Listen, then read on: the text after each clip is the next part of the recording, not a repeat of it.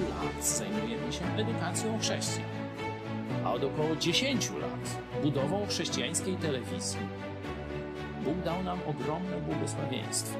W lutym 2016 roku z garstką wierzących rozpoczęliśmy projekt codziennego nadawania na żywo komentarzy społeczno-politycznych, w których wiążemy to, co dzieje się w kraju i na świecie, z prawdami i proroctwami Biblii. Odzew zaskoczył i codziennie zaskakuje każdego z nas. Już w pierwszym roku nadawania naszej telewizji o Nowe Testamenty poprosiło ponad 2000 osób. Wielu nawróciło się do Jezusa i poprosiło o chrzest. Kilkadziesiąt chrztów miało także miejsce w Wielkiej Brytanii, Stanach Zjednoczonych i Kanadzie. Ludzie, którzy przyszli do nas, pochodzą w zdecydowanej większości z niewierzącego świata, a nie z istniejących już zborów. Zorganizowaliśmy ich w grupy biblijne i kościoły córki, które dzisiaj gromadzą każdego tygodnia setki osób w całej Polsce i za granicą. W najbliższych planach mamy założenie chrześcijańskiego liceum, szkoły biblijnej i na tej bazie chrześcijańskiego uniwersytetu. Bóg dał nam też niesamowite błogosławieństwo finansowe. Nie korzystamy z żadnej pomocy pieniężnej państwa ani kościołów z zachodu, a jednak każdego miesiąca ponad tysiąc naszych widzów wpłaca ponad 80 tysięcy złotych na funkcjonowanie telewizji Idź Pod Prąd. Chwała Bogu. Nie mówię tego, by się chwalić czy wywyższać, ale by pokazać wymierne dowody niezwykłego Bożego działania i błogosławieństwa. Również Ty możesz odegrać swoją rolę w tym dziejowym przedsięwzięciu. Tak nam dopomóż Bóg.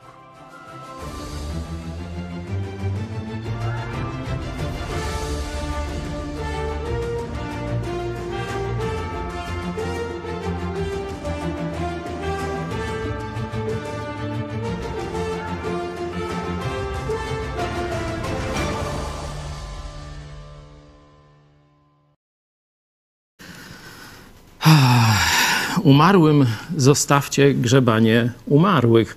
To powiedział Jezus, kiedy jeden z jego uczniów chciał się bardzo mocno zaangażować w uroczystości pogrzebowe swojego ojca. Niech to tak pozostanie w powietrzu. Jeśli chodzi o dzisiejszy dzień, ja się zajmę rzeczami ostatecznymi, rzeczami wiecznymi, czyli zbawieniem. Jak ze zbawieniem, z informacją o zbawieniu dotrzeć do żywych? Bo to jest zadanie Kościoła. Nie piękne mowy, nie kadzenie, nie odprawianie, nie śpiewy najładniejsze, nie kwiaty, te piękne katedry, co byście tam nie wymyślili. Nie, to w ogóle jest gdzieś na dziesiątym, piętnastym albo w ogóle niepotrzebne, a niektóre rzeczy bardzo szkodliwe jeszcze są. Najważniejszym w Kościele jest to, czy dociera do swojego pokolenia, czyli czy polski Kościół dociera dzisiaj do Polaków z Ewangelią o darmowym zbawieniu w Jezusie Chrystusie. Z tego nas Jezus rozliczy. Po to został dany Duch Święty, żebyśmy byli Jego świadkami w swoim pokoleniu. Stąd dzisiaj myślę, że dobry czas, oczywiście historycznie jest też to związane właśnie z katolickimi odpustami, z taką kompletnie bezbożną, antychrześcijańską teologią, że gdzieś tam Bóg męczy ludzi w czyśćcu i tutaj jak moneta zadźwięczy, no to tam ksiądz się pomodli i jakaś tam dusza z czyśćca idzie do nieba. No bzdury horrendalne, no ta dziwota, jak to to dzisiaj jeszcze przecież spora część naszego narodu w takie kucypały absolutnie pogańskie wierzy. Od tego się zaczęło, no stąd i święto reformacji może jest w, w okolicach tej daty. Zastanówmy się dzisiaj, czy te czynniki, które sprawiły, że wreszcie udało się zreformować Kościół rzymski. Bo przypominam, Luter to absolutnie nie, nie wyskoczył, że tak powiem, z kapelusza. To już wcześniej w Anglii, to już wcześniej w Czechach, to już także, tak, tak, w Polsce się działy takie różne reformatorskie. Nawet był z Lublina jeden taki, wiecie? Przed Lutrem. Biernat z Lublina. No, aż to widzicie, ten wschód Polski wcale nie jest, zresztą wtedy to było centrum, no ależ to dawne y, czasy, że wreszcie udało się przełamać ten upadek rzymskiego kościoła, który szedł w coraz większe bałwochwalstwo, zabobon, kupczenie bożymi sprawami, sakramentami, drogą do nieba, odpustami, czym tam chcesz, wszystko na sprzedaż było. Chcesz być papieżem? Proszę, tyle. Chcesz być y, y, kardynałem? Tyle się należy i tak dalej. Noż to, to był właśnie stan rzymskiego kościoła. Jak zobaczycie y, kościół rzymski w Polsce, noż to, to dokładnie jest dzisiaj tak samo wszystko na sprzedaż, cena czyni cuda. No ale to za chwilę do tego przejdziemy, tego porównania. Chciałem, żebyśmy się zastanowili, czy te, ten splot Bożych okoliczności, który ponad 500 lat temu pojawił się w Europie, a można powiedzieć, akurat w Niemczech się zogniskował, bo prąd, że tak powiem, dotyczył całej Europy, ale to w Niemczech, i to też nie w stolicy, tylko tam w jednym z księstw, rozpoczął się, rozpoczęła się ta ogromna zmiana. Żebyśmy najpierw przeanalizowali, co się wtedy stało i zadali sobie pytanie, czy to może się stać dzisiaj w Polsce, szerzej gdzieś tu w Europie Wschodniej, może nawet w Europie Zachodniej, bo mówiłem Wam, że wielkie, wspaniałe rzeczy w tym obszarze dzieją się we Francji, gdzie tam na tydzień, na 10 dni podobno powstaje jeden nowy kościół. E, takich biblijnych chrześcijan ogólnie rzecz ujmując. Także być może to, co się teraz dzieje, to nie jest tylko polska sprawa, ale też dotyczy znowu, tak jak wtedy, 500 lat temu, całej Europy. Da Bóg, będziemy o tym rozmawiać. Zapraszam Was do dyskusji, bo dzisiaj chciałem, żebyśmy mieli takie bardziej dialogowane, e, można powiedzieć, kazanie, a raczej zastanowienie się nad stanem duchowym Polski w porównaniu z tym, co się stało 500 lat temu w Europie, no, w Niemczech, ale też to bardzo, bardzo szybko dotarło do Polski.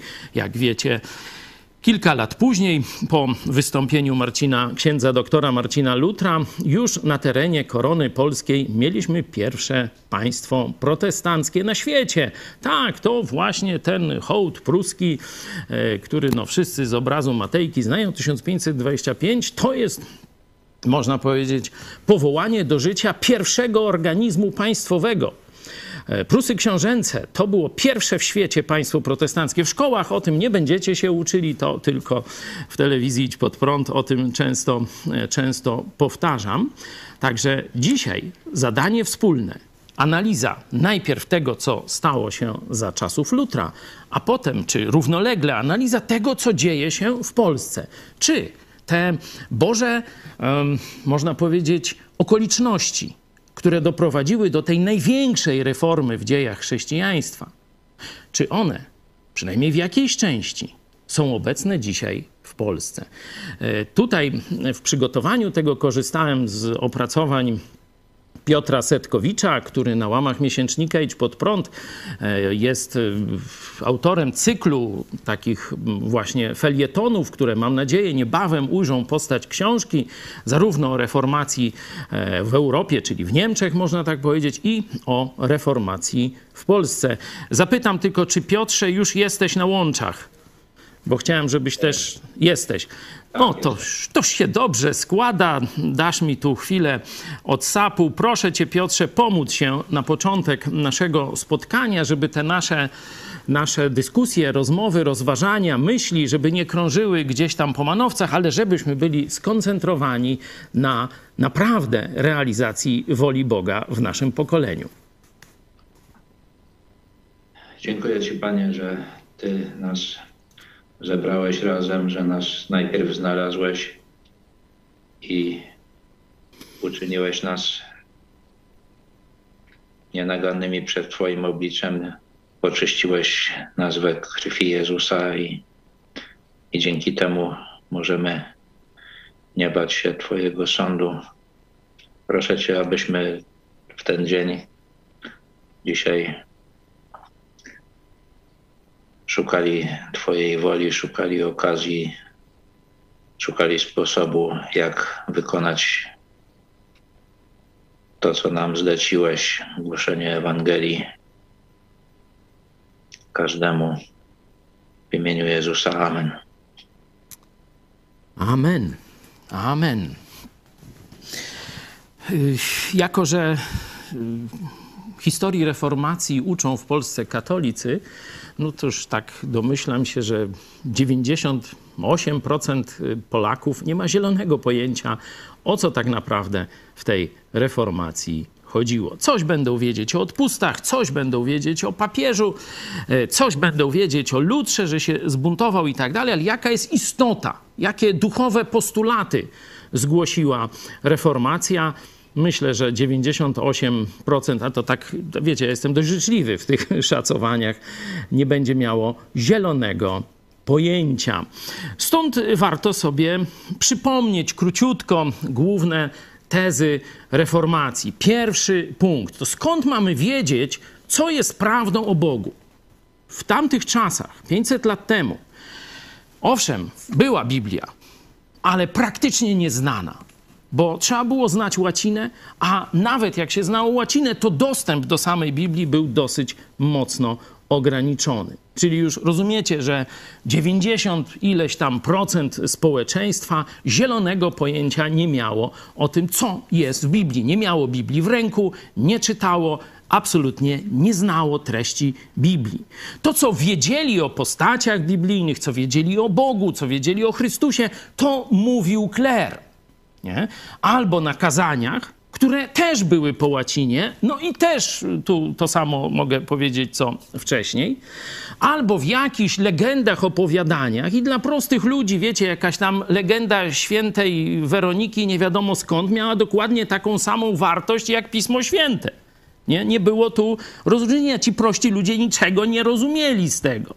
Trochę ratowała sytuację taka tak zwana Biblia Pauperum, czyli Biblia dla ubogich, że te historie biblijne, malarze w kościołach starali się, e, wiecie, malować różne te i wtedy ktoś tam opowiadał niekiedy tym prostym ludziom, co się na tych obrazach dzieje. Stąd jakoś tam pewną znajomość historii biblijnej, że jest e, Bóg, który się objawił e, w postaci ludzkiej, przyszedł jako człowiek, nie? że połączyły się te dwie natury, boska i ludzka, że Jezus umarł na krzyżu, no to coś, coś tam wiedzieli, ale absolutnie nie rozumieli nie kumali i tak dalej.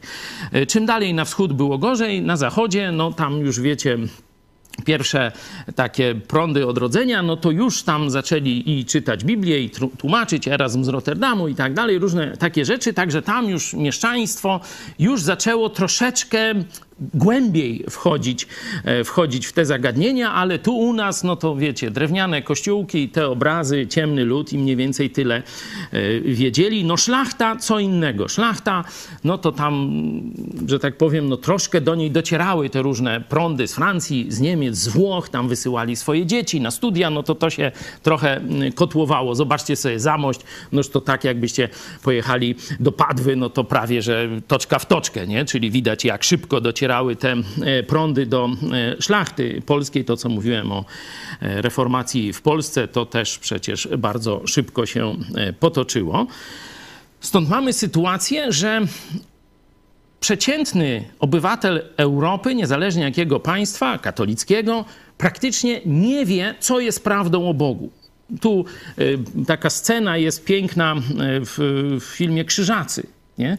Pamiętacie, jak tam taki ksiądz, handlarz odpustów mówi, tu paznokieć świętego tamtego, tu kopytko z tego, tu gwóźdź z tamtego i ma tam całą skrzynię i tak dalej. Śmiejemy się z tego.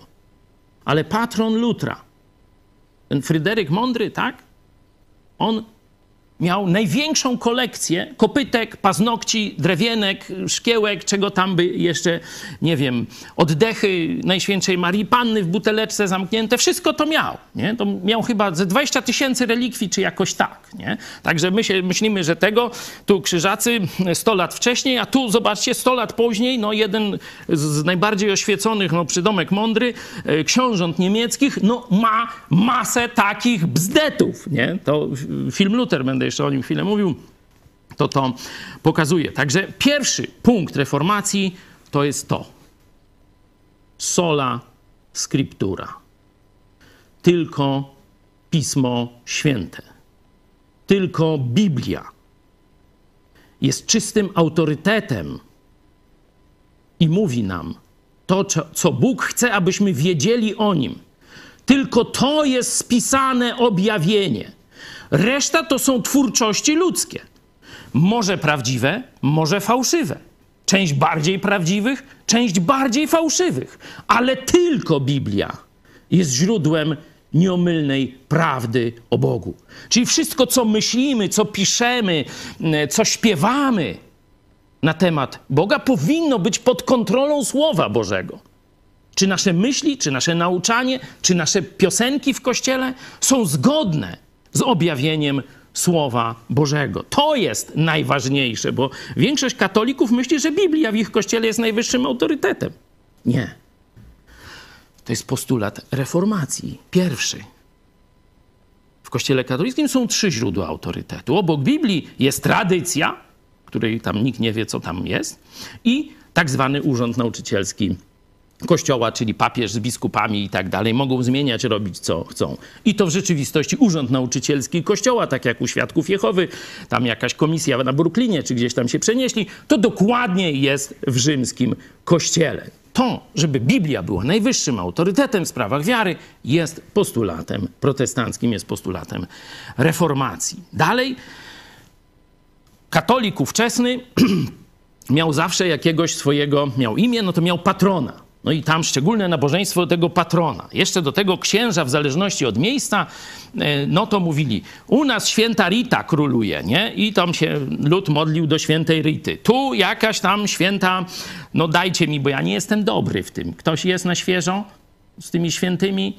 z podlipki coś tam, czy, czy coś takiego, nie? No to tam cała parafia, no to się modli podlipki, nie? I tam, i tak dalej, i tak dalej. Czyli lud miał można powiedzieć, nieskończenie wiele przeróżnych patronów, do których się modlił. I kobiety, i mężczyźni, i święci, i tak dalej, i przeklęci, różni. Stąd drugie podstawowe hasło reformacji. Tylko solus Chrystus. Tylko przez Chrystusa. Nie ma żadnego pośrednika między Bogiem a człowiekiem prócz Jezusa Chrystusa. Nie? To możemy sobie w liście do Tymoteusza i tak dalej. Nie będę pokazywał biblijnych podstaw, bo to szerszy wykład. Tylko przez Chrystusa możemy się pojednać z Bogiem, tylko przez Chrystusa przychodzimy do Boga. I teraz czy? Kolejna rzecz, w której katolicy kompletnie leżą. Czy dlatego, że myśmy się starali, gorącośmy się modlili, ileś zdrowasiek, ileś różańców, ileś mszyśmy zamówili. O, teraz Boże, na pewno nas wysłuchasz. Toż przecież myśmy tyle zrobili dla Ciebie. Noż to zwróć teraz na nas uszy. Kolejny postulat, tylko z łaski. Wszystko, co się dobrze stało w naszym życiu, jest z łaski Boga bo zasłużyliśmy na wieczne potępienie z powodu naszego grzechu. Wszystkim, co się nam należało, to było wieczne oddzielenie od Boga. A to, że Chrystus umarł na krzyżu za nas, że oferuje nam zbawienie, że oferuje nam wspaniałe życie, to wszystko jest z łaski Boga. Tylko z łaski, sola, gratia. Noż dobra, no jest z łaski, ale jak ja mam się w tym odnaleźć? kiedy to się staje moje, kiedy ja jestem udziałowcem, wchodzę w ten świat łaski przez Chrystusa. Noż to kolejna, przez wiarę, sola fide, że nie przez sakramenty, nie przez, czyli spowiedź, tam mszyczki, terego ośmego, nie przez pośredników ludzkich, nie przez żadnych, żadne tam nabożeństwa na kolanach, na dwóch kolankach i tak dalej, tylko przez zaufanie, tylko przez wiarę w Jezusa Chrystusa. No i ostatnie, w związku z tym, że wszystko dla nas przyszło przez Chrystusa, to Jemu, a nie świętym, nie Marii, nie Kościołowi, nie tam e, kostce z palca papieża czy coś takiego należy oddawać cześć. Sola Dei gloria. Tylko Bogu chwała. Uczyli was tego w szkołach? Mnie nie. Ja musiałem to kiedyś tam sam odkryć, no to i wam mówię.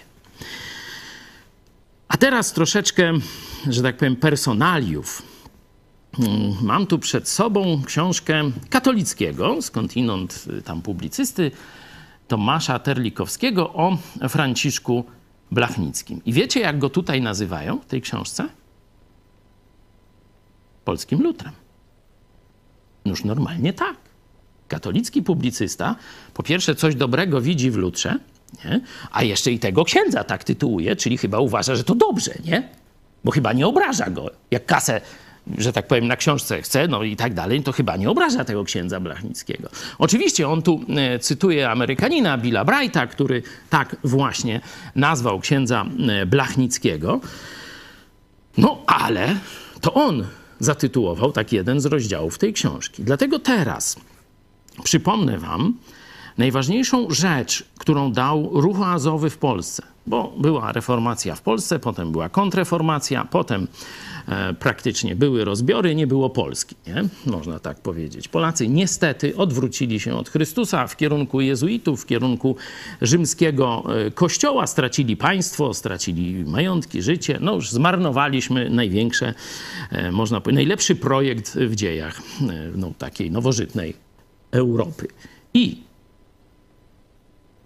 kilkaset lat, no może dwieście powiedzmy, to był takie, takie coraz większy, można powiedzieć, odejście od Boga ku bałwochwalstwu. No już takim szczytem duchowym tego to są dwa takie wyznaczniki. Pierwszy w romantyzmie pojawiła się koncepcja, że Bóg tak każe Polskę, bo ją bardzo kocha, no, Polska Chrystusem narodów, a potem w powstaniu styczniowym kompletne już wiara w gusła i w czary. Religią szczególnie części powstańców, to już były jakieś pogańskie wierzenia, jakieś takie, mm, no, kompletnie nic nie, nie związane z Bogiem, z Chrystusem, z Biblią. Nie? Czyli szliśmy w ramach naszego, jak gdyby, próby szukania rozwiązania, dlaczego nie mamy państwa polskiego, w coraz większe bałwochwalstwo, w coraz większą durnotę.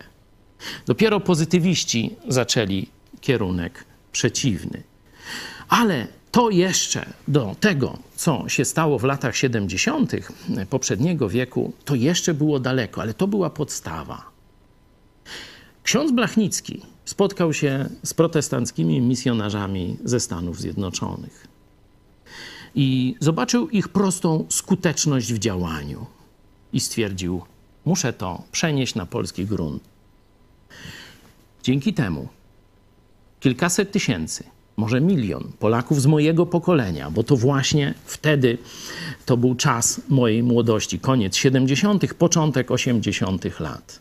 Wtedy Ewangelia masowo dotarła do Polski za pomocą takiej prostej broszury. Nie było czasu na szkolenie katolików w zagadnieniach różnic protestancko-katolickich. Mieliśmy zrozumieć Ewangelię i za pomocą tej prostej broszury, przeczytania go, jej komuś, tego samego drugiego człowieka doprowadzić do tej samej wiedzy prostej o darmowym zbawieniu, jakąśmy mieli. Dlatego proszę teraz, już raz y, omawiałem dla Was tę e, krótką broszurę, dzięki której ksiądz Blachnicki zasłużył na miano polskiego Lutra, żebyśmy jeszcze raz sobie to przypomnieli. To jest oczywiście mm, pomysł biblijnych chrześcijan ze Stanów Zjednoczonych. Tego ksiądz Blachnicki nie wymyślił, tylko przyjął i zaczął używać na masową e, skalę w Polsce. E, tam mówiliśmy, że są prawa fizyki, na przykład prawo grawitacji. Możesz nie wierzyć w prawo grawitacji, no ale jak wyskoczysz przez okno, no to uwierzysz tam na dole.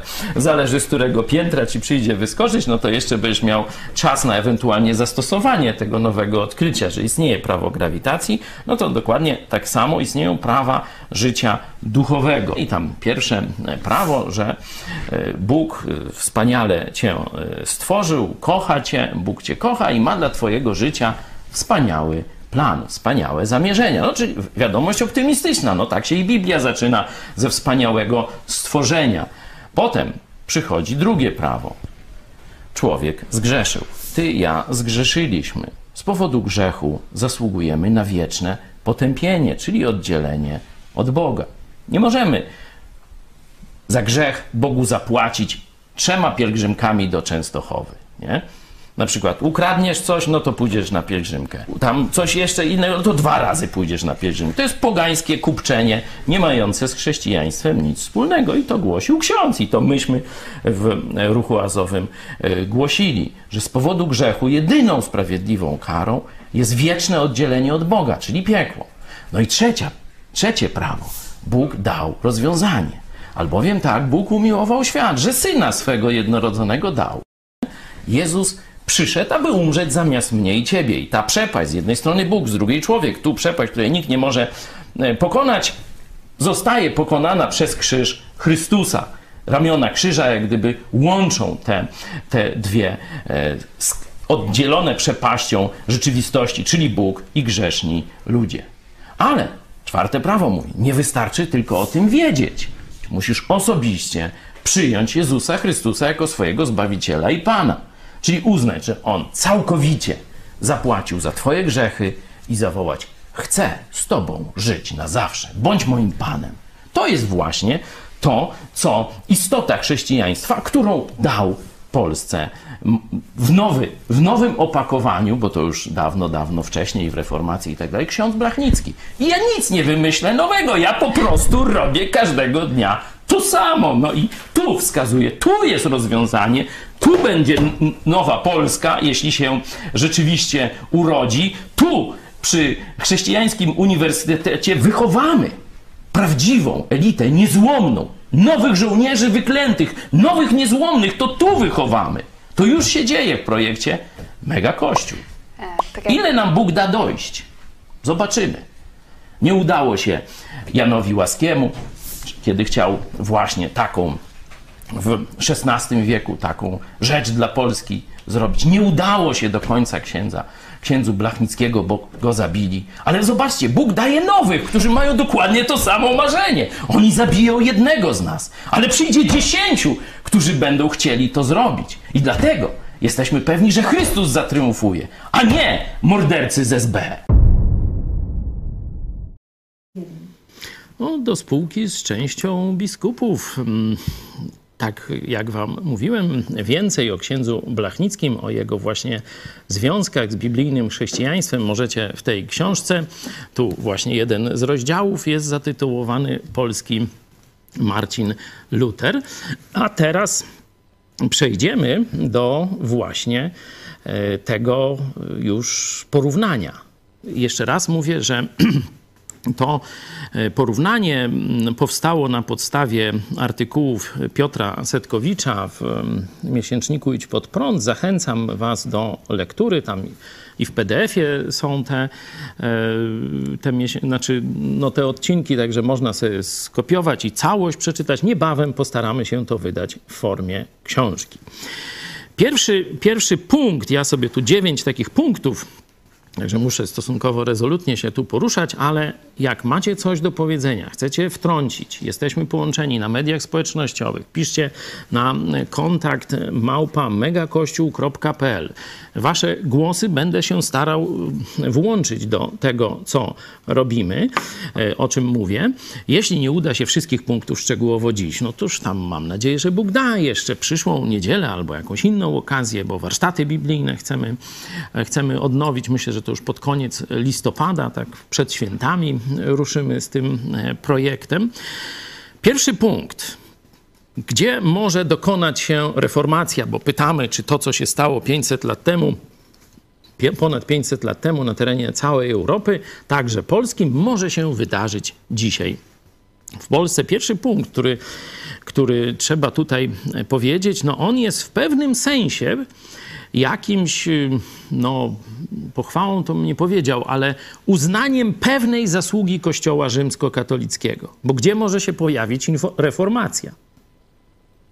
No trzeba mieć co reformować, nie? Czyli reformacja może się zdarzyć tylko w środowisku zdominowanym przez nauczanie chrześcijańskie, skrzywione, ale jednak związane z historycznym, biblijnym chrześcijaństwem.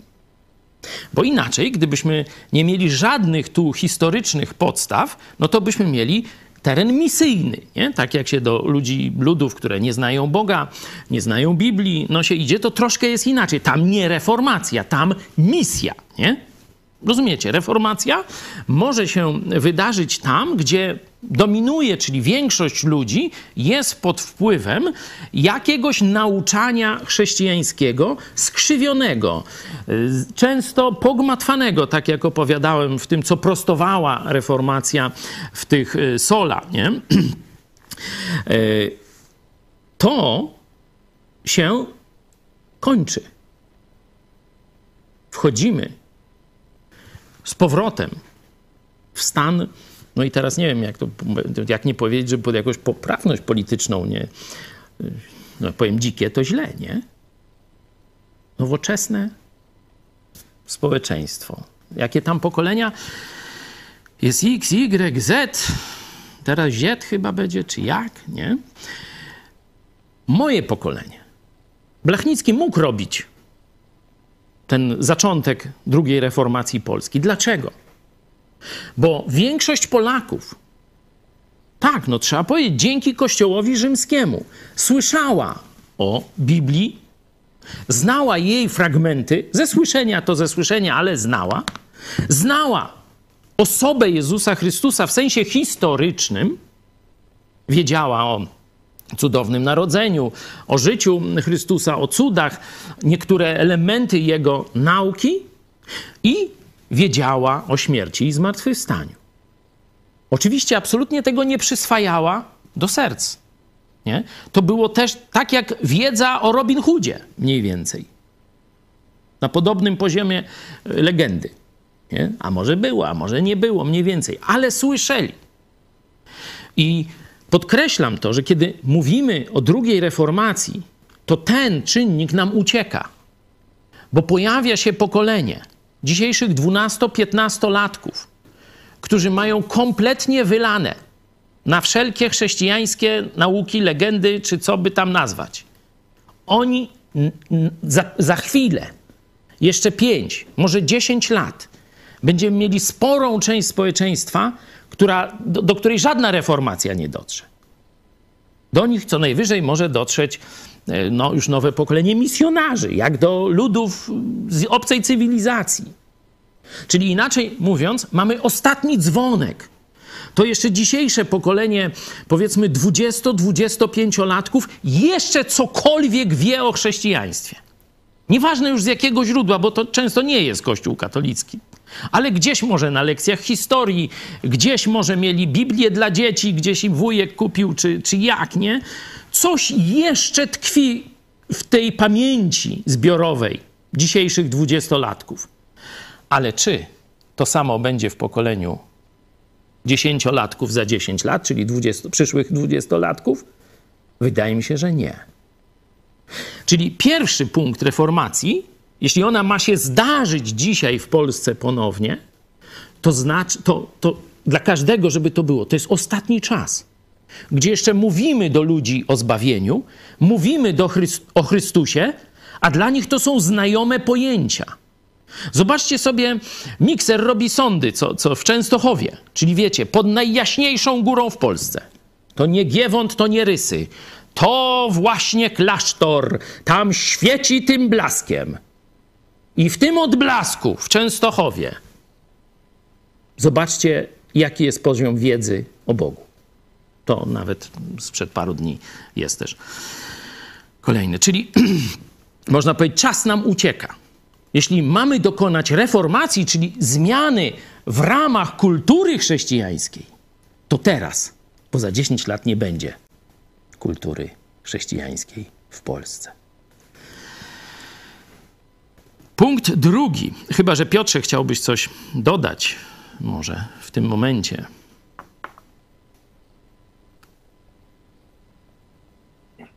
No nie, nie, tutaj, tutaj to, mhm. to myślę, że wystarczy. Lećmy dalej. To jest dość prosty punkt. Punkt drugi, to na niego szczególnie Piotr mi zwrócił uwagę. Ja chciałem go włączyć w, w punkt trzeci, ale rzeczywiście może lepiej go poddać jako oddzielny. Punkt drugi, co cechowało reformację czasów Marcina Lutra. Pragnienie prawdy i autentyczności w relacji z Bogiem w kontrze do skostniałych struktur, rytuałów kościoła oficjalnego musi pojawić się u dużej jakiejś części zwykłych ludzi.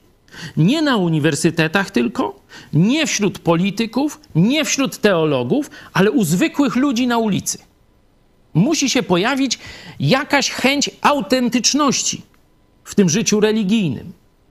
Jeszcze na oślep, jeszcze nie znając prawdy, ale że oni muszą zobaczyć, że coś jest nie tak w tych zwyczajach religijnych, w których oni z dziada pradziada tkwią i muszą, prawda jest gdzieś indziej. Ja chcę tej prawdy. Taki, taki można powiedzieć, stan musi zapanować na przynajmniej powiedzmy 10% naszej ulicy. Piotrze, chcesz to rozwinąć? No, tutaj chyba przede wszystkim trzeba powiedzieć o tym, co zapoczątkował John Wycliffe, bo od niego zaczął się tak zwany ruch Lollardów, który trwał ponad, no, 100, ponad 100 lat, tak można powiedzieć 150, do czasów, kiedy reformacja dotarła do Anglii. To były dziesiątki tysięcy, co najmniej, może i setki tysięcy prostych ludzi, którzy no, dokonywali no, ogromnego wysiłku, żeby dotrzeć do tej prawdy. Ja znam taki przypadek, czytałem o, o takim człowieku, który przepisał 3000 stron tam jakiegoś dzieła. To w druku wtedy jeszcze nie było.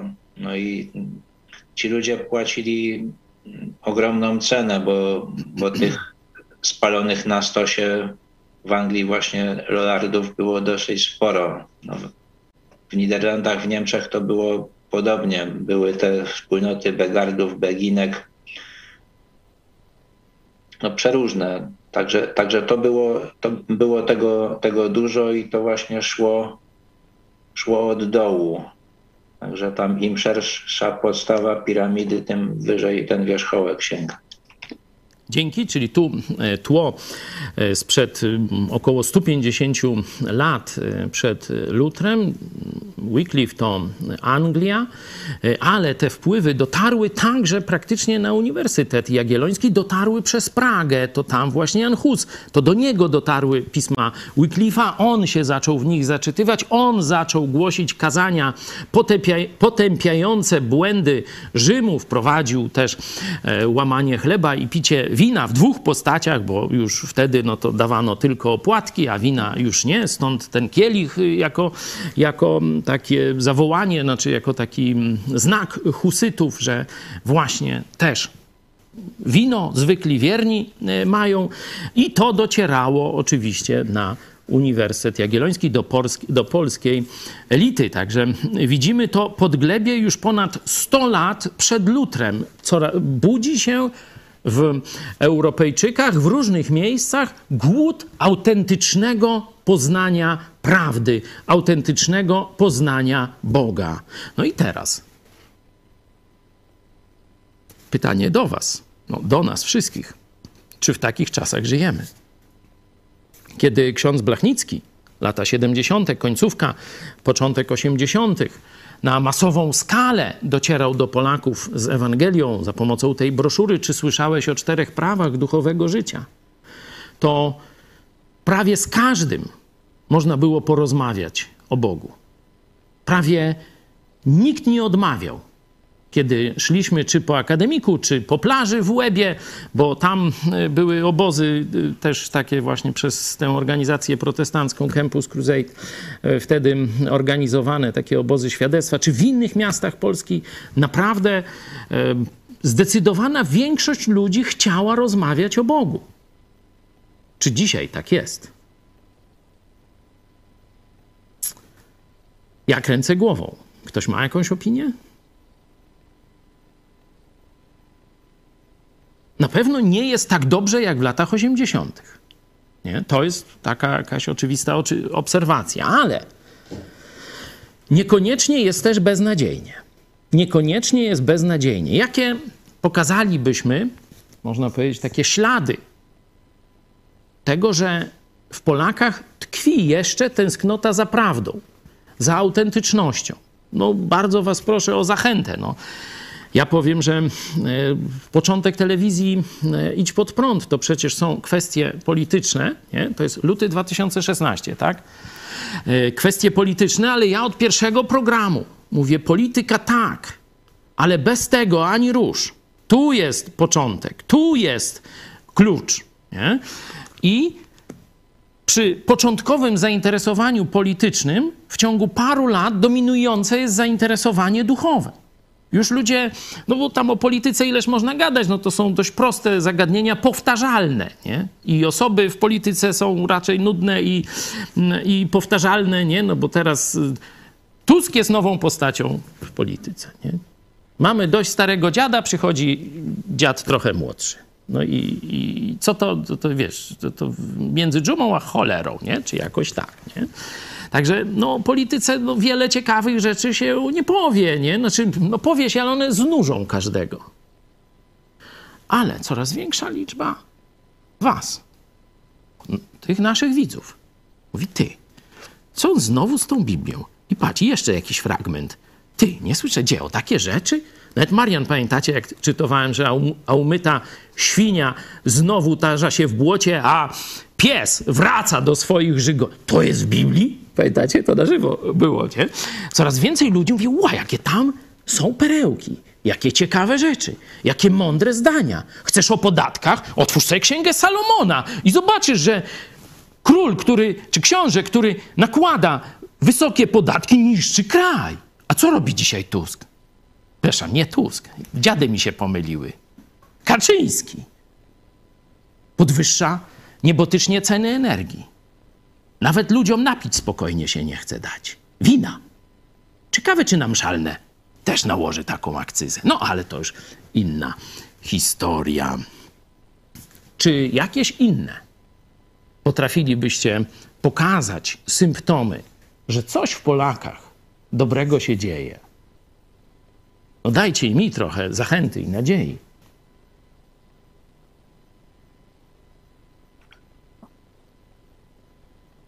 No ja myślę, że jest taka różnica w porównaniu z tym, co było e, w latach 80., że, że teraz nie, nie ma już, jeżeli, jeżeli już ktoś szuka prawdy o Bogu, to w zasadzie nie ma wątpliwości, że, że to oznacza życie w kontrze do, do katolicyzmu.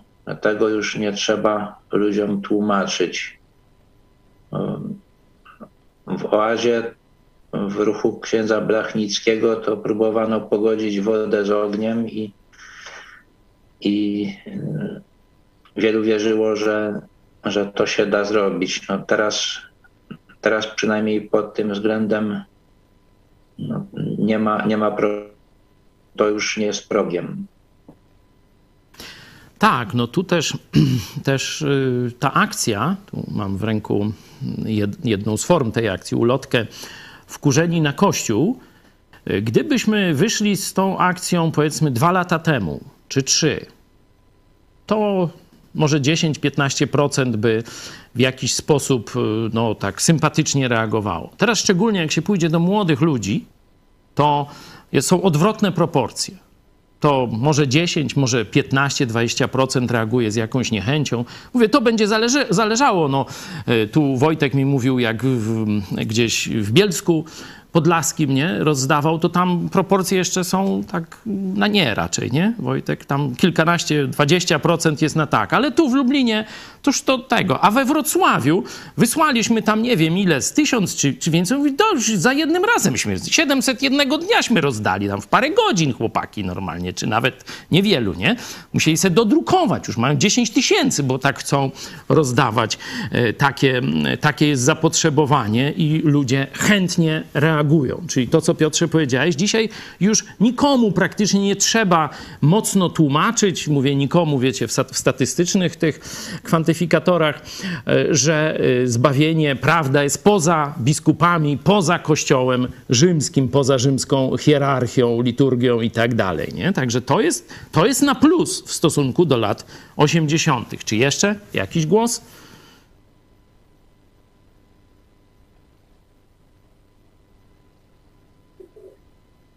Ktoś się dobija? Proszę, proszę.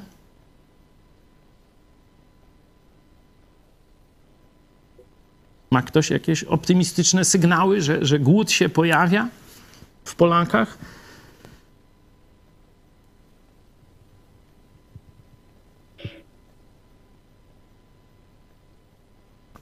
Jest głos na czacie. E, Desan pisze, młodzi słyszą o Bogu w popkulturze, na przykład w rapie to człowiek, nie kosmita, chodził po wodzie. Mm, Ci, co mają uszy, usłyszą. Tak, rzeczywiście. Rap no to jest muzyka ulicy, można tak powiedzieć, nie?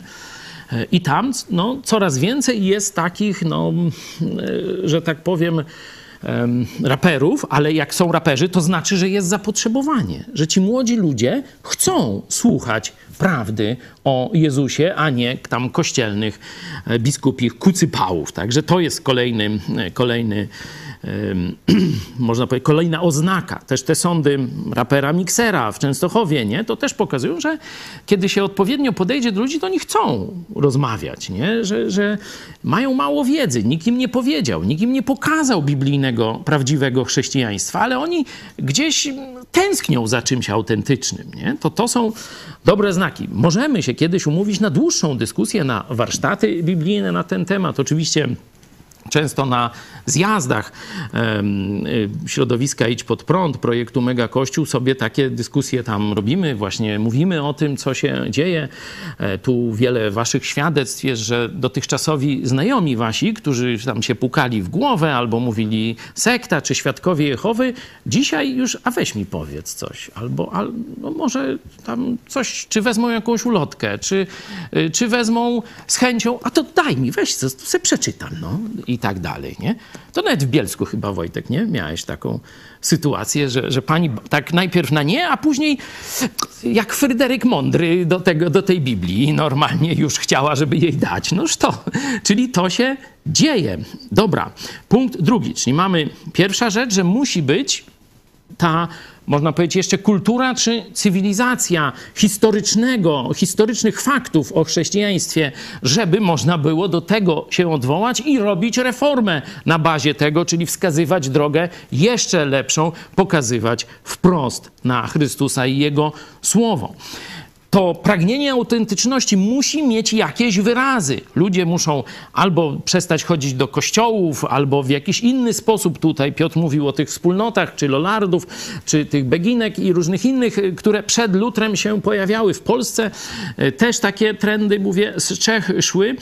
Dzisiaj też widzimy, że ludzie masowo dokonują mentalnej apostazji. To ksiądz profesor Kobyliński o tym mówił, że tych apostazji formalnych to nie będzie tak wiele, no bo to trzeba mieć, wiecie, trochę odwagi, tam się wstydu najeść, księża będą rzucać kłody pod nogi, y, tam jeszcze jakieś przykrości, jakieś, wiecie, druki wypełniać na temat swojej wiary. No weźcie tego, nie? To kto to będzie się mi durna?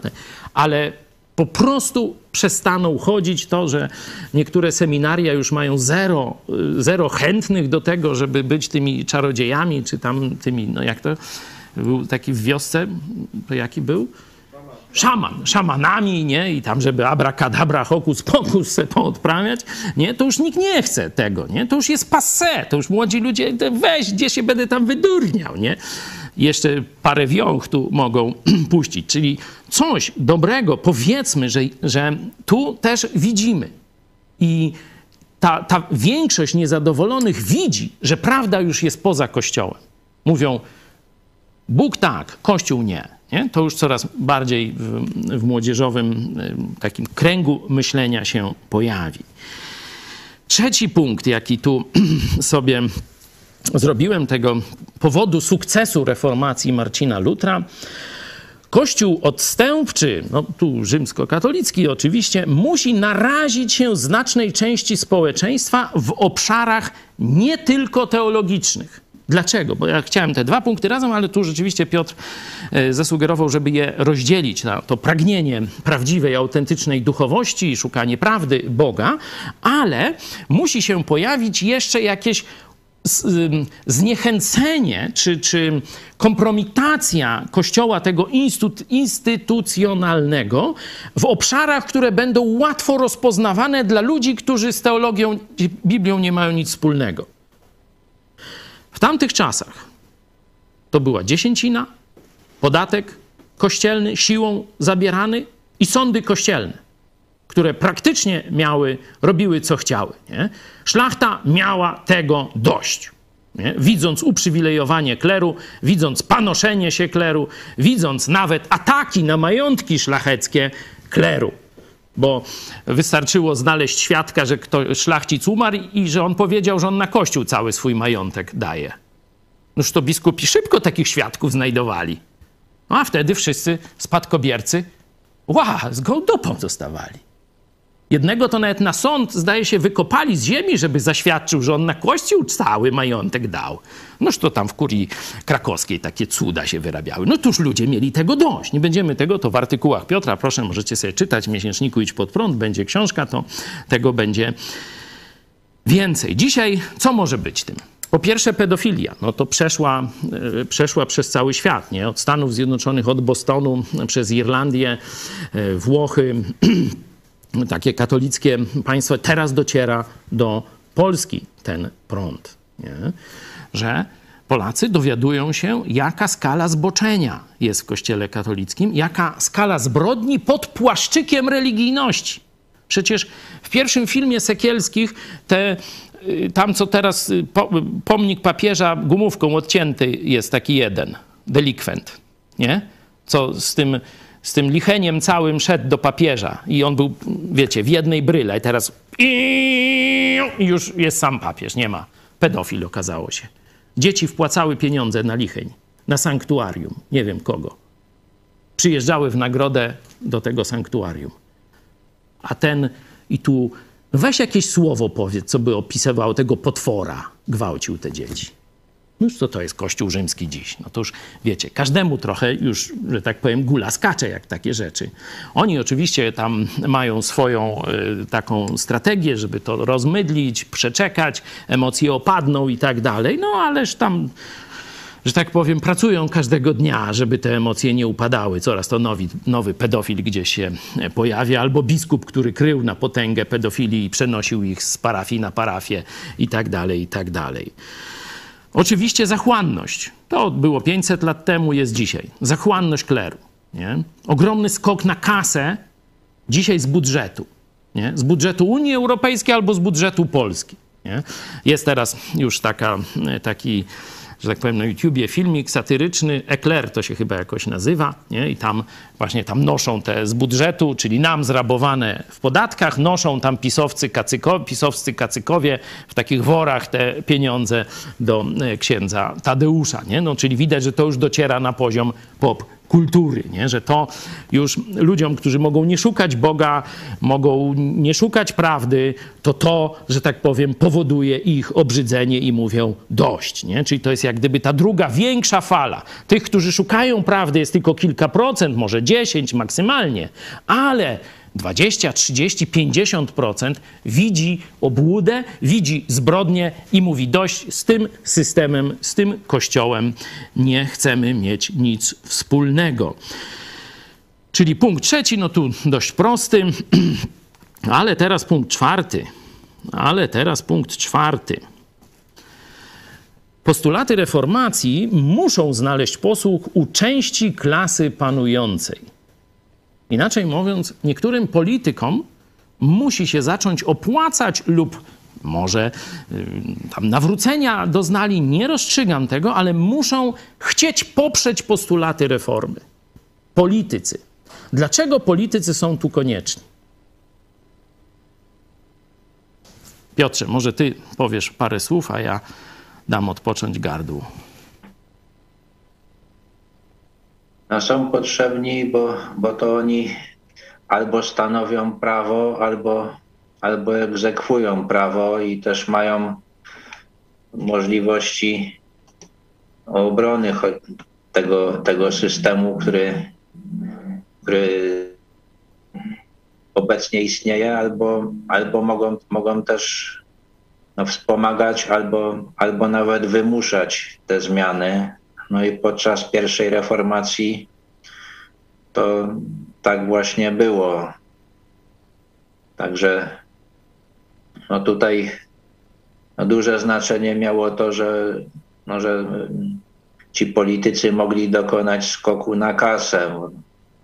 Tak można, można było podejść do zagadnienia, że majątek był zgromadzony w wyniku oszustwa, no to my go teraz przejmujemy, no i to, to się działo na ogromną skalę, no, czy, czy w Anglii, czy, czy w Niemczech. No a jeżeli nawet, jeżeli nawet czegoś takiego nie robili, no to mogli przeszkadzać albo, albo nie przeszkadzać. No i tutaj, tutaj Polska też jest dobrym przykładem. Póki żył Zygmunt Stary, no to, no to wielu już było takich, którzy, którzy by chcieli z, tym, z tymi swoimi poglądami wyskoczyć, ale się mm, trochę bali. No a kiedy przyszedł Zygmunt August, któremu widać było, że to jest, jest w gruncie rzeczy wszystko jedno, w co ludzie wierzą, no to, no to te, te, że tak powiem, coming outy się posypały. No i zaczęły się tworzyć kościoły. Także, także no, na wiele sposobów ta, ta postawa ludzi u władzy jest, jest bardzo ważna. Można odpowiedzieć krótko. Kościół, ten, można być instytucjonalny, mając czas i wpływy, zbudował sobie zaplecze polityczne. Inaczej mówiąc, oni mogą realizować swoje cele w polityce także w wymiarze sprawiedliwości. Tak jak Lutra chcieli podstawić pod sąd, a potem na stos. A jak się nie dało na stos, chcieli go zabić. I teraz, gdyby nie część możnowładców, którzy stwierdzili nie, to co Luter mówi, jego działalność opłaca nam się, żeby zmniejszyć zachłanność i wpływy Rzymu. To Lutra by zabili i skończyłaby się kolejna próba reformy. Rozumiecie, nie? Że po prostu Kościół rzymski ma wpływy w polityce i ma wpływy w wymiarze sprawiedliwości, ma wpływy w prokuraturze, w policji, gdzie chcesz. I teraz, jeśli ktoś zaczyna się stawiać, no to oni go mają narzędzia, żeby go zniszczyć. Za pomocą prokuratury, policji, sądów, administracji, czego chcesz. Czyli jeśli nie znajdzie się jakaś siła polityczna, która zacznie równoważyć przynajmniej ochraniać zaczątek reformy, to oni każdą reformę, że tak powiem, urwą jej, jej łeb. Przecież ksiądz Blechnicki nie umarł śmiercią naturalną. Został zamordowany, otruty. To właśnie o tym mówię. Skończył, zakończył życie ksiądz Blachnicki, praktycznie ruch oazowy zakończył życie. Koniec, nie ma. A Lutra się nie udało im zabić. Husa się udało, a Lutra się nie udało. Nie? Dlatego, między innymi, to można by to rozwinąć, wiecie, tam pewnie konferencje naukowe na ten temat, można by książki pisać, ja tak staram się wam skrótowo to e, przedstawić. I teraz pytanie, co jest dziś? Czy dzisiaj pojawia się w kaście politycznej zalążek ludzi, którzy mają dość dominacji Kościoła rzymskiego? Ja odpowiadam, że tak.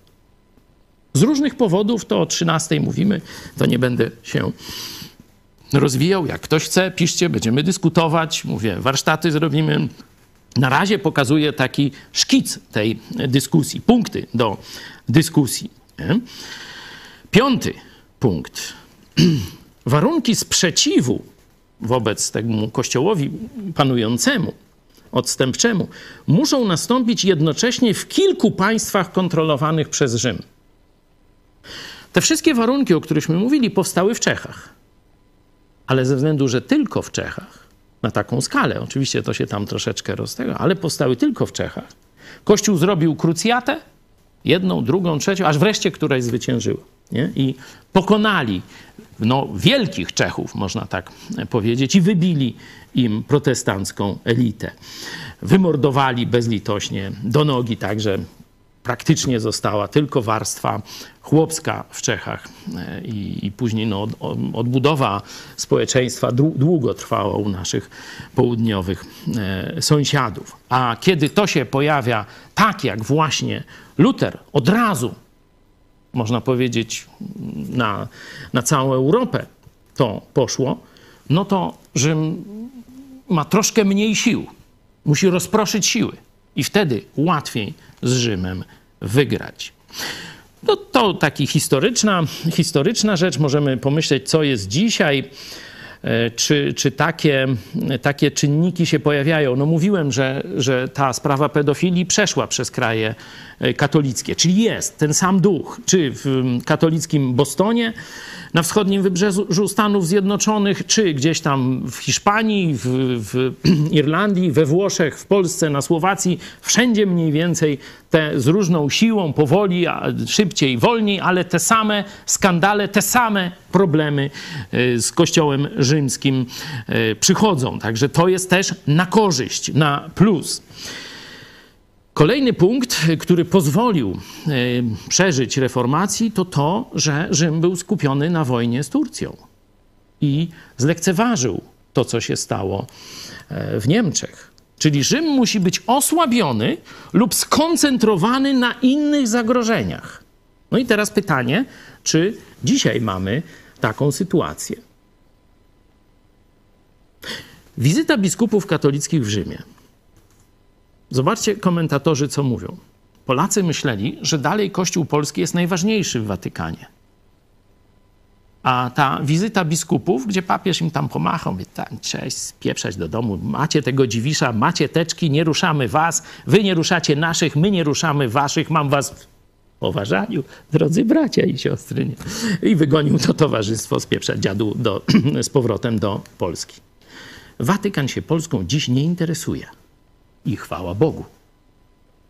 Dzisiaj Watykan ma na głowie komunistyczne Chiny, gdzie jest mocno uwiązany za pomocą finansów i za pomocą skandali pedofilskich, na które dowody ma firma Huawei, która nikogo przecież nie szpieguje. Nie? Także nie będę geopolityki szerzej naświetlał, ale Polska dzisiaj nie jest, punkt, nie jest punktem zainteresowania Watykanu. Jest punktem zainteresowania naszych zbrodniczych biskupów czy przestępców przeróżnych w koloratkach. Tak. I oni będą się mścić, oni będą nasyłać tu różnych siepaczy i tak dalej. To wszystko będzie, ale to nie jest już z Rzymu, bo Rzym ma Polskę gdzieś. Bardzo, bardzo się cieszymy. Niech tak jeszcze jak najdłużej trwa. Siódmy punkt o, to jest ważne. E, musi się pojawić ośrodek myśli reformatorskiej, który po pierwsze wskaże wizję i po drugie przygotowuje, przy, przygotuje przywódców dla nowego ruchu. To jest, myślę, bez tego żadna reforma na trwałe nie zadziała. Tylko gdzieś jakiś bunt, jakiś mm, sprzeciw, jakieś tam zeświadczenie i to wszystko pójdzie w gwizdek. Pytanie, czy będzie środowisko, czy jest środowisko, które potrafi to zagospodarować. Po pierwsze, dać wizję. Tak, teraz to jest ten czas. Teraz zróbmy to, co trzeba. Razem. Nie? I druga rzecz, czy to środowisko skupi się tylko na ewangelizacji? Bo na przykład mamy przełom XIX i XX wieku, wielka misja do Chin. Ale Głównym grzechem tej misji było skupienie się na ewangelizacji. Mieli tylko głosić Ewangelię, w ogóle nie szkolić, nie, nie pomagać nowym wierzącym, nie zakładać kościołów, nie szkolić przywódców. Ogromny sukces, potem powstanie bokserów, wyrżnęli tych misjonarzy albo wypędzili, nie ma ewangelizacji Chin. Skończyło się. Nie? My nie możemy popełnić tego błędu. Musimy na dużą skalę realizować szkolenie przywódców dla tej reformy. Dlatego te grupy biblijne w każdym mieście, dlatego te zjazdy, dlatego te poziomy uniwersyteckie, w których prosimy, żebyście się angażowali. Teraz, jeśli nie jesteście z naszego kościoła, z naszego projektu, ale chcielibyście na kurs historii kościoła się zapisać, no to jeszcze dzisiaj piszcie na kontakt małpa. Ostatni dzień na nowy rok akademicki. Historia kościoła pierwszych wieków, tak mniej więcej pierwszych czterech, trzech, czterech wieków, nie? Tak także to będziemy później kontynuować, ale y, chodzi o to, co się działo tuż po czasach apostolskich, jak doszło do tych różnych wynaturzeń, z którymi później w średniowieczu, no już na pełną skalę mieliśmy do czynienia i z którymi musiał sobie poradzić Luter i reformacja XVI wieku. No i teraz, czy w Polsce jest taki ośrodek? To jest pytanie. To jest pytanie bardzo trudne. No tak ktoś powie, o pewnie jest, o idź pod prąd i tu pastor Chojecki i reszta na koń wsiędzie mi jakoś to będzie. No nie jest tak łatwo, nie jest tak łatwo, bo y, tu pamiętajcie, że mamy przeciwko sobie y, sojusz tronu i ołtarza. Czyli mamy z jednej strony biskupów katolickich, księży katolickich, działaczy katolickich przeróżnej maści, ale wiemy, że ten system jest zblatowany z państwem, czyli ma jeszcze, można powiedzieć, w czwórnasób siły siły, jeśli chodzi o Departament Plotki, o siłę propagandy. Przypominam, niedawno wygraliśmy proces z telewizją, można powiedzieć, tego układu tronu i ołtarza, niby spisowską, ale która zrobiła nagonkę na, tele, na, telewizję konkurencyjną protestancką i na kościół protestancki. Nie? Nazwała nas sektą.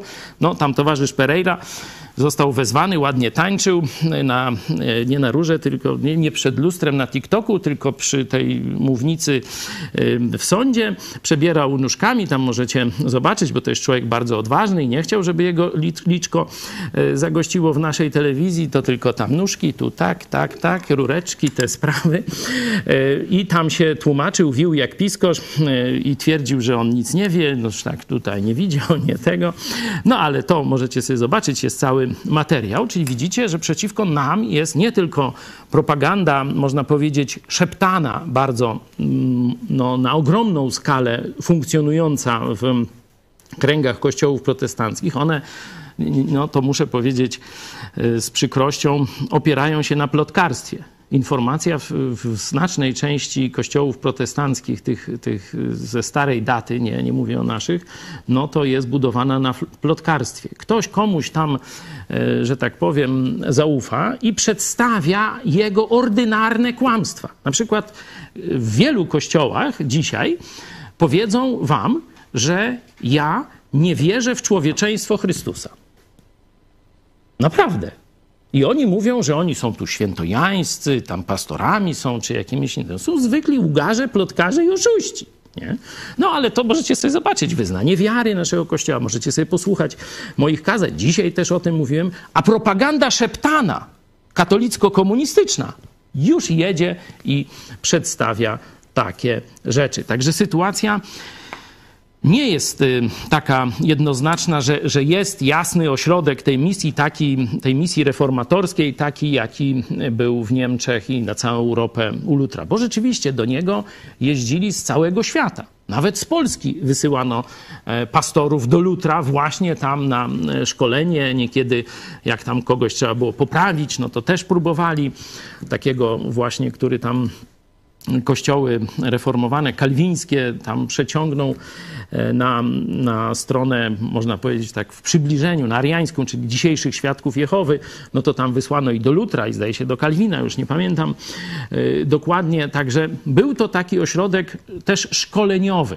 Nie? Był ośrodek wizji, tam ciągle pojawiały się e, no, nowe dzieła Lutra, tłumaczenia Biblii i tak dalej, i tak dalej, ale też tam było kształcenie przywódców i też ludzie, którzy szukali e, takiego no, duchowego kierownictwa, by stać się duchowymi przywódcami, też ciągnęli do Lutra, żeby tam dwa, trzy lata posiedzieć i potem wracać gdzieś do swoich krajów i e, dalej ten płomień reformacji nieść. Czy środowisko Idź Pod Prąd, środowisko Mega Kościoła stanie się takim ośrodkiem? Bardzo bym chciał. O to się modlę, działamy cały czas w tym kierunku. Jest trudno, tu naprawdę tych przeszkód pod nogi i ze strony propagandy szeptanej, czyli plotkarstwa w, szeregach protestanckich i oczywiście tutaj Kato Komuna, czy Sojusz Katolickiego Tronu z pisowskim ołtarzem też się stara. Pokazałem proces z pisowską telewizją. No, dzięki Bogu wygrany, no ale jest jeszcze tu kilka innych pól e, właśnie tego typu oddziaływania. Zobaczymy, jak to się e, skończy. No dobra, powiecie, mm, no może nie wy, może kto inny, no to zaproponujcie, gdzie jest konkurencyjny, inny ośrodek myśli reformacyjnej w Polsce. Kto by się nadał, który by głosił prawdziwą Ewangelię i miał, że tak powiem, skuteczność w robieniu tego podobną do naszej. Pokażecie? Chętnie się połączymy. Nawet możemy przyjąć przywództwo jakiegoś innego ośrodka. Niech on się pojawi. Bo na razie są albo kolaboranci ekumeniczni, albo fałszywcy, którzy weszli w, w protestanckie szeregi, głosząc fałszywą katolicką Ewangelię, albo ludzie, którzy potrafią tylko śnić o potędze, a nie potrafią niczego w praktyce zorganizować. Bo ksiądz Blachnicki nie był wybitnym teologiem, nie był też wybitnym kaznodzieją, a był świetnym organizatorem. Dlatego zbudował ten e, właśnie tak skuteczny ruch azowy. No ale wracamy, czyli musi być jakiś ośrodek, bo ludzie potrzebują ludzkiego przywództwa. No to zresztą Biblia jasno też o tym mówi. Bóg dawał przywódców na różne czasy, Bóg da, daje przywódców kościołom i tak dalej, i tak dalej. Punkt ósmy, już kończę. Musi istnieć niekontrolowany przez władzę nośnik informacji docierający do szerokich mas społeczeństwa. Wcześniej, w wieku XIV, XV, byli to kaznodzieje. Ten ruch Lollardów opierał się właśnie na wędrownych kaznodziejach. Podobnie też Husyci, no to, to centralnie ten kościół, gdzie, gdzie Hus nauczał, ale później rozchodzili się tam po całych Czechach. Ale to było za mało. Bóg dał postęp technologiczny. Dał prasę drukarską i dał drukarzy. Drukarze mogli nic nie wiedzieć o Biblii jeszcze. Oni mogli nic nie wiedzieć o teologii, ale znali się na swojej robocie.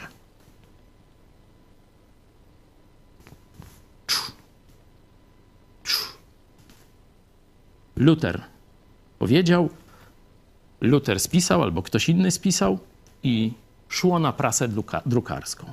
A potem setki sztuk, a potem gońcy, a potem kolejna drukarnia, już gdzieś w Niderlandach, już y, gdzieś może w Polsce, już gdzieś w Anglii. I tysiące, setki tysięcy. To dzięki drukowi.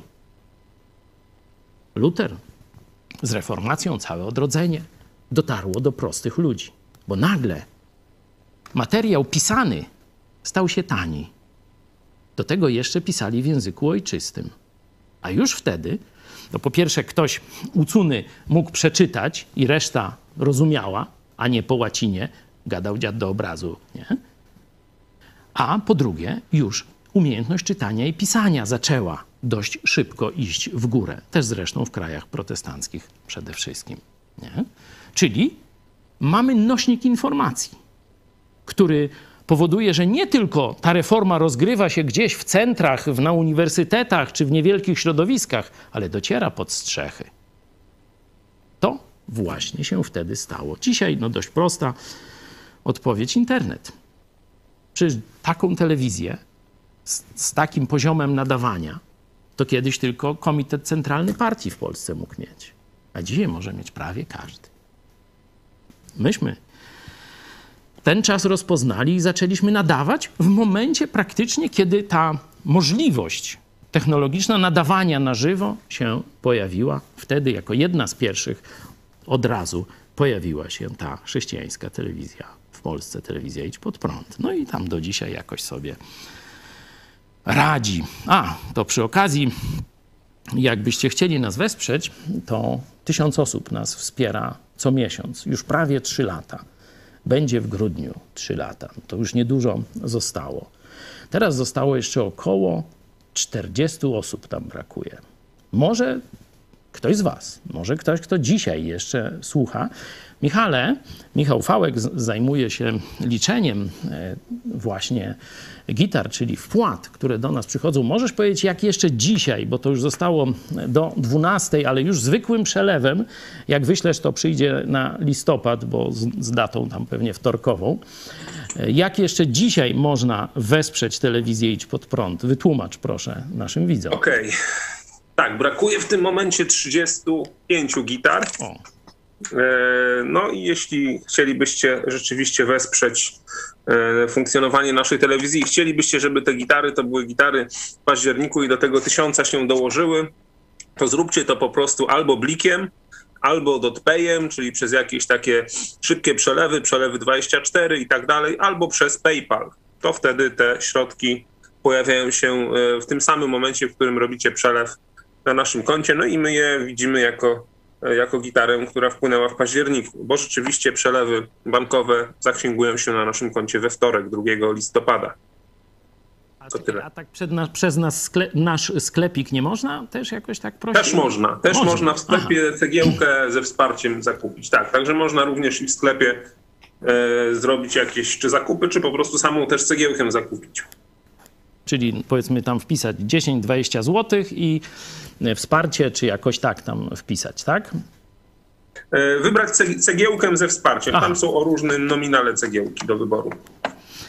35 osób, niby niedużo, ale jednak to 35 osób jeszcze e, brakuje. Także zachęcamy Was do e, wsparcia dziś, żebyśmy we wtorek, kiedy znowu będzie program na e, żywo, jutro też będą programy o 13 i o 18 i o 20.30 na żywo. Będziemy studiować, no, bardziej rozważać Ewangelię Mateusza. No to jutro już Wam powiem najświeższe, takie jeszcze wstępne, a we wtorek o 13 e, gotowe już, e, że tak powiem, statystyki. Także Michale, ciebie od razu już proszę na wtorek, żebyś e, przygotował coś dla nas. Mam nadzieję, że to rzeczywiście no, te 35 mm, osób, 35 gorących serc jeszcze się znajdzie dzisiejszego dnia. A my idziemy dalej do punktu ostatniego. Mówiliśmy o druku i internecie, które są, można powiedzieć, kompatybilne, jeśli chodzi o możliwość. Punkt 9, bo w ogóle jeszcze niewiele mówiliśmy o Bogu. Wystąpienie tych wszystkich czynników naraz oznacza Boże błogosławieństwo. Jest taka księga, księga Estery w Starym Testamencie, gdzie praktycznie prawie że nie ma nic o Bogu. Jest tylko polityka, spiski różne tego, śmego i, i tego działania socjologiczne, takie i owakie. A każdy, kto czyta tę księgę, to wie, że Bóg sprawił, że to wszystko w odpowiednim czasie się zazębiło. Spisek złych się nie udał, a dobrzy zatriumfowali. No dokładnie to samo rozegrało się ponad 500 lat temu u naszego zachodniego sąsiada, tuż, tuż, blisko, blisko nas. Czy dzisiaj w Polsce wystąpią razem te wszystkie czynniki? Na pewno już nie na taką skalę, bo jesteśmy gdzie indziej w historii, raczej bliżej do końca niż do początku. Wtedy to był, można powiedzieć, środek historii rozwoju e, chrześcijaństwa na wielką światową skalę, przygotowanie właśnie do misji na cały świat i rzeczywiście XIX wiek to jest ogromny rozkwit misji protestanckich na całym świecie. Ewangelia dociera do wszystkich najdzikszych miejsc świata, tłumaczenia Biblii. Do dzisiaj jeszcze e, taka organizacja Wycliffe'a robi te tłumaczenia, ale to już naprawdę niekiedy kilkusetosobowe, tylko jakieś grupy plemienne nie mają przynajmniej części Biblii w swoim języku. Czyli ten cel został dokonany, a jest to pokłosie właśnie reformacji Lutra, który dał Niemcom, nie po łacinie, ale po niemiecku Biblię. My mamy dać Polakom po polsku. Tu, oprócz naszych różnych dyskusji, narad, planów, działań, bardzo ważna jest Twoja i moja modlitwa, byśmy pamiętali, że to wszystko razem zaiskrzy, zatrybi. Może nie na taką skalę, czy nawet na pewno nie na taką przełomową skalę jak reformacja XVI wieku. Jej skutki u nas nazywa się e, złotym, złotym wiekiem. To właśnie wtedy dotarła prawda Biblii do Polaków na największą w naszej historii skalę i rozwój naszej ojczyzny był największy na naszą historyczną skalę. Tak wielkich rzeczy zapewne nie będzie. Ale lokalnie w naszej historii, licząc właśnie nieistnienie państwa, później e, początki tych pozytywistów, którzy gdzieś szli na wieś i zaczynali uczyć prostych ludzi czytać i pisać, tam jakieś podstawowe zasady higieny, doktor Judym, siłaczki, wszystko to wszystko. Dało potem wolne państwo. Zmarnowaliśmy. Druga wojna światowa, kato komuna. No ale teraz my żyjemy. Teraz ty i ja. Jeszcze mamy szansę. Może ty jesteś trochę młodszy, ja trochę starszy lub odwrotnie. To do starszych widzów mówię. My żyjemy. My mamy zrobić swoje. My, dzięki mocy Chrystusa mieszkającego w nas, mamy powiedzieć naszym rodakom: Bóg Cię kocha. Bóg przyszedł na ziemię, aby zapłacić karę, którą Ty powinieneś zapłacić za swoje grzechy. Bóg, Jezus, żyje, chce wejść do Twojego serca, dać Ci zbawienie, przebaczyć Ci wszystkie grzechy, bez sakramentów, bez księży, bez kościoła. Czy chcesz z Nim wejść w przyjaźń, która potrwa całą wieczność? Czy też wolisz męczyć się dalej w swoich grzechach, a potem po śmierci pójść do piekła? Ta informacja ma dotrzeć do każdego Polaka. To jest nasze wspólne zadanie. Chciałem, żebyśmy teraz już rozeszli się. Jesteśmy w domach, gdzieś w grupy biblijne, może są razem.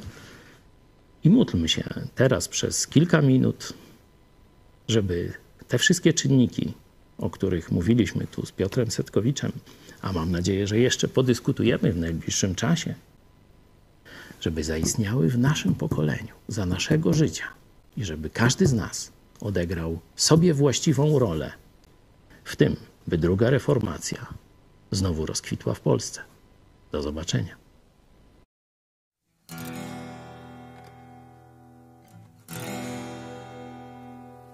Zamku Wartburg na stromym urwisku Te niemieckie przepaście i szczyty.